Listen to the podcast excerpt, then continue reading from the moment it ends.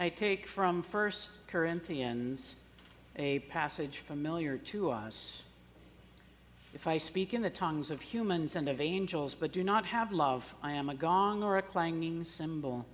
And if I have prophetic powers and understand all mysteries and all knowledge, and if I have faith so as to remove mountains, but do not have love, I am nothing.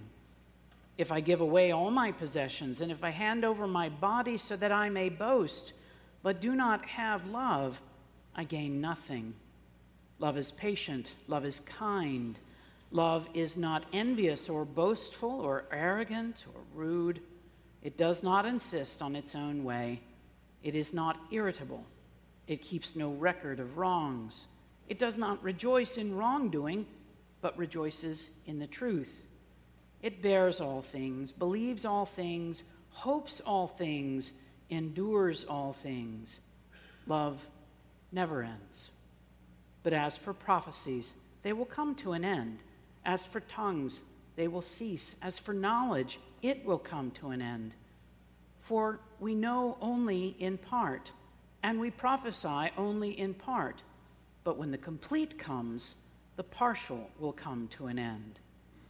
When I was a child, I spoke as a child. I thought like a child. I reasoned like a child.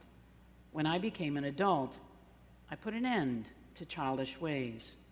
For now, we see only a reflection, as in a mirror. But then we will see face to face. Now I know only in part. Then I will know fully even as I have been fully known. And now faith, hope, and love remain, these three, and the greatest of these is love. This section of Paul's epistles is widely known and repeated, especially at weddings. Like many well known verses in Scripture, it has largely become tamed to our hearing, even romanticized and that is to our detriment. These verses stake a claim on love that is far beyond our simple romantic gestures. Love is the very sign of God's presence in our lives. Love is the evidence of living holy lives.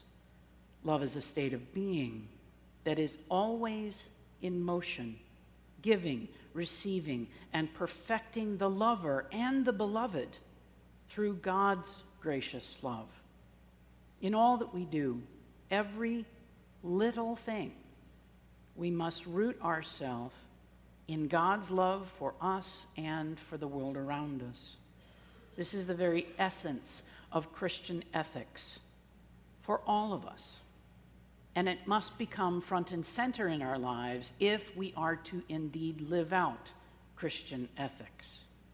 Too often we grow insular, especially during these last few years. Our scope of love becomes perilously small. We begin only to love those who think or vote or act like us. Therefore, we make our minds and our hearts small and fearful we react out of this fear and we begin to act out in ways that are not loving. They're unchristian, thereby undermining our own testimony in the world. The shame that begins to creep in us as we judge ourselves as broken and lost, it stifles who we really are. If we are to be effective Christians in this world, we must center ourselves in the type of love that calls much from us into service into the world. The church and the world are getting leaner. We're getting leaner as we recognize the ways that we've always done things are not working in the world anymore, not in the world we live in now. We don't have unlimited growing budgets and classrooms bursting at the seams. I wonder, though, as our programs get leaner, will we also get meaner? I truly hope not. As we pare down to the essentials of our faith, we can't slip into that narrative that some have in our faith that assumes that all criticism is abuse. Ralph Waldo Emerson said, Let me never fall into the vulgar mistake of dreaming that I am persecuted whenever I am contradicted. None of us live as perfect Christians, and especially if we try to live out our faith in isolation. Christianity is a team sport. It is a community endeavor. We need each other to live together in love. And we have to be mature enough truly to engage with each other, especially when we disagree over something very important to us. This requires us to have knowledge of ourselves and who we long to be in the world. For Christians, we are to live by those two great commandments set before us with humility and integrity to the best of our abilities. All we are and aspire to be rides on our living these commandments. But are we willing? If this cathedral is to live into the calling of God to be of service to the world around us in this day, we will need to grow up and grow together, building trust in each other and faith in God along the way. This world is so torn apart and lost. And many of our churches resemble this same path of destruction. It's no wonder. No wonder young people are, living, are leaving churches in droves. Why would they stay in communities as fractured and partisan as the world around us? we must set a course together, rooted in love and compassion, that restores the humility and integrity essential to our Christian living. To that end, I will be leading a book series during the rest of Epiphany and into Lent on Brene Brown's revelatory works, Daring Greatly and Rising Strong. Brene Brown trained me at the first training of clergy in the country in what is called the Daring Way. The Daring Way is a course in learning about ourselves and how we live and work and operate in the world based on the messages we have been fed by our families of origin, through our workplaces, and in the culture around us. She posits that the shame taught to us throughout life holds us back from living the wholehearted lives we want to in the world and her 25 plus years of research into what it takes to overcome this shame produced a pattern for resiliency that can actually be taught and cultivated in individuals and in communities. I am so excited and grateful to be able to introduce this work to the cathedral, and I believe it will help us find a healthy foundation to build healthy relationships upon so that we might be our best selves in the world God is calling us to. The good work begun in the creation of koinonia got caught up in the crucible of COVID and clergy change and the vagaries of this time. The resulting baggage precipitated the need to transition the work being done to committees and ministries throughout the cathedral. The work of learning and living into ways of racial justice and diversity and inclusion are important to all of our ministries in various ways, but they must be central. I have asked, and our vestry responded by adopting a statement of intent that sets a high priority on justice, diversity, equity, and inclusion in our work as a vestry and also in all of our committees. Finding ways to serve and involve marginalized communities in our various ministries and just showing up to sit and to listen and to learn. We have so many opportunities through our diocese, through the national church, to learn and practice anti racism in all of our lives. Friends, our future depends on it, literally depends on it. And our children are watching us. They're learning which gospel we follow as we make decisions every day. Together, we will prepare to engage in the National Church's Sacred Ground curriculum, which hosts honest, small group discussions and teaches much to white people that we have never learned in our white culture. As we learn from each other and trust each other, we will be able to then tell our own stories, share our own points of brokenness, share where racism has hurt us as well. In those vulnerable moments, those relationships will give us the power and the trust and the faith to step into what God is calling us to. We will, in the new year, offer times and opportunities to break bread and work alongside each other and communities of color throughout, our, uh, throughout the Asheville area in order to help begin this trust. As we look to our future, a pressing need in our community, in many communities, is quality child care. Affordable, quality child care for all. Just since I've been here, I've had several folks ask me in this very neighborhood Does the community have a daycare? Is there none in the village or close by that are affordable? We stand at the intersection of three major institutions that could benefit from such a project. Think about all who work at Asheville High, Biltmore, Mission Hospital. Think about their child care needs and how close we are. Now, I want us to take a deep look at how we can help thousands of people working within a mile of this place who have no access to affordable quality daycare. We can be a help to those people. We have an unhoused population who come to our very doorsteps every day.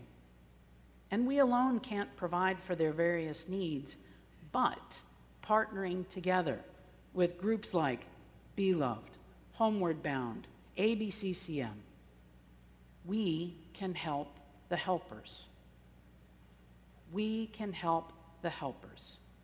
Those who are on the front lines every day, exhausted by the work that they do, need people coming behind them and supporting them, helping to find the holes in our social safety net that we can help repair by advocacy, voting, and showing up to a city council meeting or commission or county commission meeting and saying how important these issues are to us, even if they do not directly touch us. We have such a rich liturgical life within these walls. And the handmaid of our worship of God is our music program. Kyle Ritter is a treasure not only in this cathedral or city or diocese, but to the whole church. You cannot imagine how many people, friends and colleagues of mine from around the country, when they heard I was coming here, congratulating me for working with Kyle. It's true.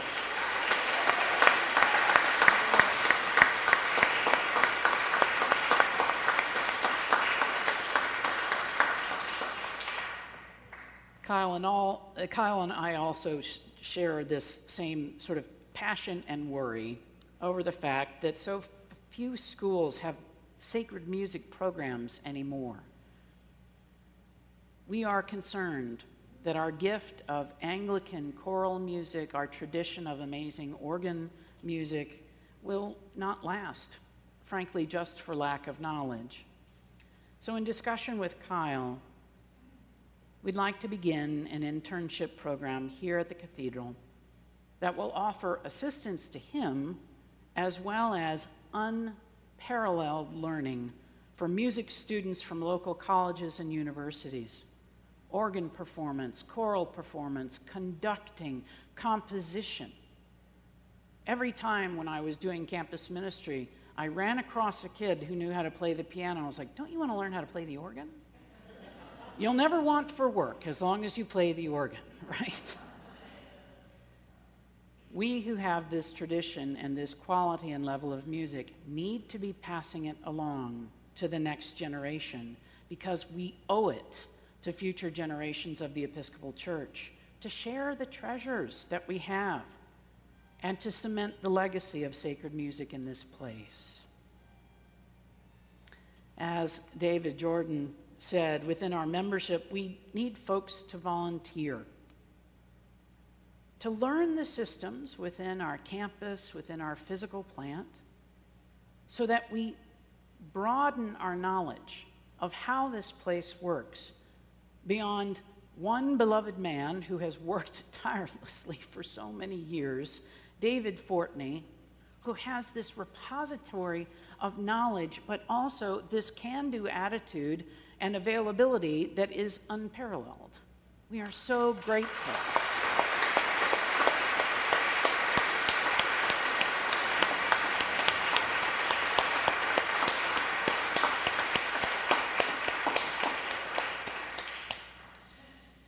Now, we have engaged uh, a cleaning company this year to take this part of the mundanity of his tasks off his plate.